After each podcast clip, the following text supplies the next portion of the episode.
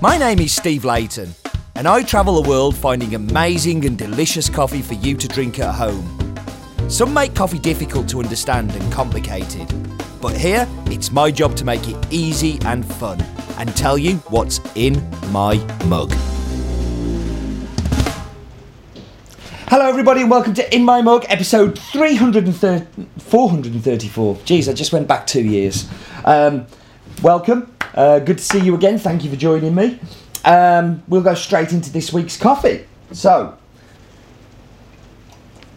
this week's coffee comes from Jocatales, comes from Alex Ila, is, is, I'm gonna, Alex, comes from Alex, who is a fourth generation coffee grower based in the town of Ciudad Vieja, which is next door, like literally they merge into each other. Antigua. Antigua is the original home of um, Guatemala's capital.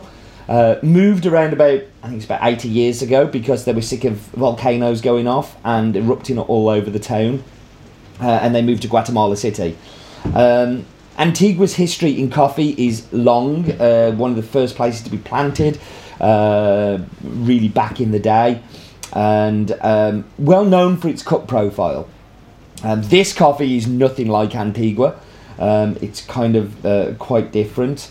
Um, I mean, I'm tasting the coffee now, and I'm getting lots of like red berries, uh, lots of fruit. It is uh, uh, a red Bourbon varietal. Bourbon being one of my favourite varietals.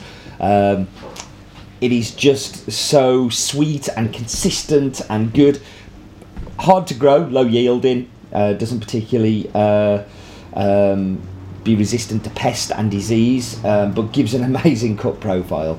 Um, so selfishly, I very much like it. Um, we should go and do this week's map bit so we can understand a little bit more about um, where where the farm is. Hello and welcome to the map bit. There we were, there we're going. Across the Atlantic Ocean and across to Central America.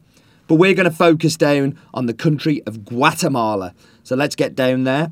So zooming down to the country, uh, neighbouring Nicaragua, and uh, Guatemalans are fond of spicy stew called tapado, which is made by combining fish, coconut, banana, and cilantro, whatever cilantro is. Um, see, food tips on this uh, podcast too. Maybe it could call on my plate. Um, but let's get down to uh, Cuellar, which is very, very close to uh, Antigua.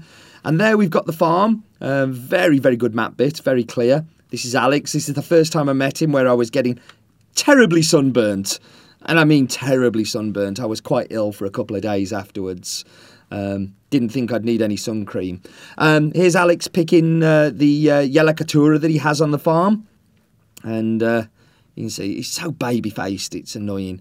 And this is the roof that I talked about, where his uncle's house, he was drying all of the coffee. It was the weirdest thing I think I've ever seen. Um, it really is strange. And here's uh, one of the volcanoes in the background that you can see from the farm. The whole town is surrounded by volcanoes. I think there's three in total, um, all in very close proximity uh, and still active. Uh, a couple of years ago when I was there, one of them actually uh, erupted and uh, I got grounded for a few days. So the highest point is uh, Volcan Tajumulco, which is 4,211 metres, and the lowest point is the Pacific Ocean. Um, oceans tend to be quite close to sea level, don't they? And that was the map bit.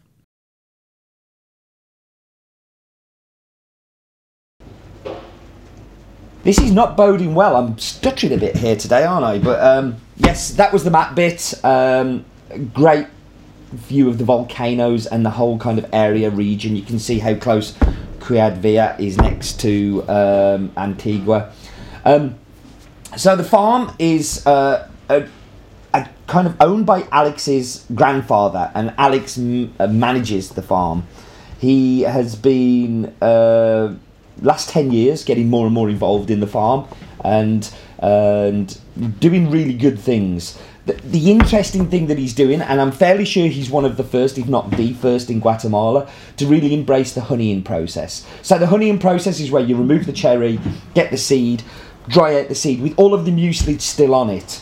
Um, you can have different kinds of honey in this is a red honey this means majority of the mucilage was left on the uh, the bean. If you want to learn more about the honey process, we do have a video. Uh, if you go uh, to the link on the screen, uh, which is uh, a link to my blog where I published it recently, it tells you all about the honeying process. Um, from my friend in Costa Rica, which is where this really kind of comes from. But Alex decided that it was it would be a good thing to do a little bit more uh, make the coffee something unique that buyers would particularly be interested in.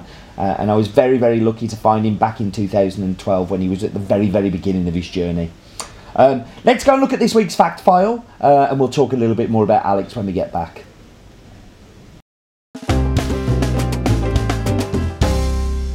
So, welcome to this week's fact file. As always, figures may change because we are idiots and can get things wrong. And it's also difficult to get exact information. But we're focusing on the country of Guatemala. So, Guatemala has 108,000 square kilometres of land uh, devoted to coffee. We like square kilometres, not square miles here at Has Bean. They are the 10th biggest coffee producer in the world. Um, and they produce around about three to four million bags um, every year of coffee um, which is impressive for such a small country. Varietals, well, they have a lot of diversity, but we've got Bourbon, we've got Caturra, we've got Catuai, uh, but there is an awful lot of other varietals out there. Um, coffee grown 1,600 to 2,300 metres above sea level, and uh, you see uh, a lot of different uh, altitudes because of the volcanic regions. And we work with 10 farms um, currently in Guatemala.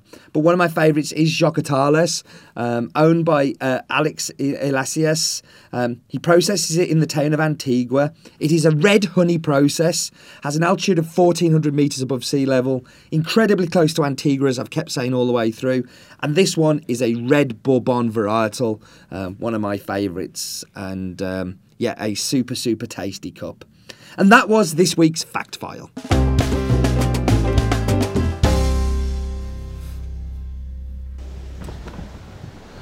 So, Alex, I think, conned his grandfather into giving him a very small proportion of the farm, a very small kind of lot of coffee to, to honey and see whether he could find a market for it.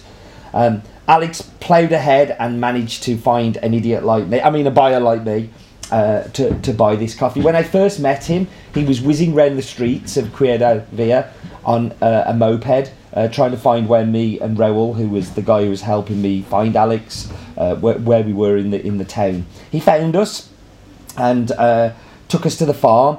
Uh, I got the most sunburnt I've ever been because I thought we'd be up there for like 20 minutes and we were up there for about two and a half hours. Um, but uh, we came back down to see where Alex was doing the processing, and I expected to go to some posh, nice mill and kind of see what was going on there. Um, and there was no posh, nice mill to go to. It was the top of his uncle's house. Um, I have some great photos uh, on uh, on Flickr um, of, of Alex and me on the roof and seeing this coffee drying. It was crazy. Um, it really, really was. Okay, we should go and do Roland's Daft Fact and go and fetch the espresso and the cappuccino.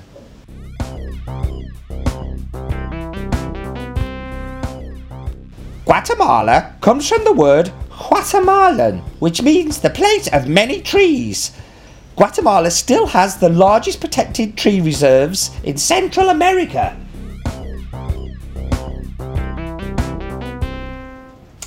So we're back. Thank you, Roland, for quite an interesting daft fact for him.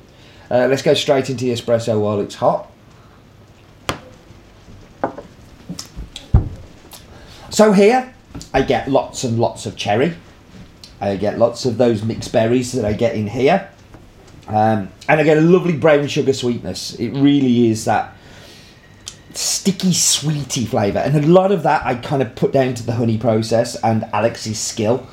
Um, let's go into the cappuccino. So in the cappuccino, it does develop, it does change. The high berry notes and the high cherry is there, but it's much kind of slower down. This is more the brown sugar, but also like a multi kind of ovaltine finish. Um, it really brings out the very best. In fact, I will go as far as to say that this is my favourite cappuccino so far this year. It really is a perfect cappuccino. The sweetness with the muted acidity, the sweetness of the milk hitting it, it really is. Mm. It really is fantastic. Right, time to wrap up. Thank you very much for joining me as always. Um, great to have you with me. Um, next week we've got a very interesting Bolivian, um, uh, which we haven't had one for a little while, so it's good to see another Bolivian back. Um, and um, yes, do remember, life is definitely too short for bad coffee.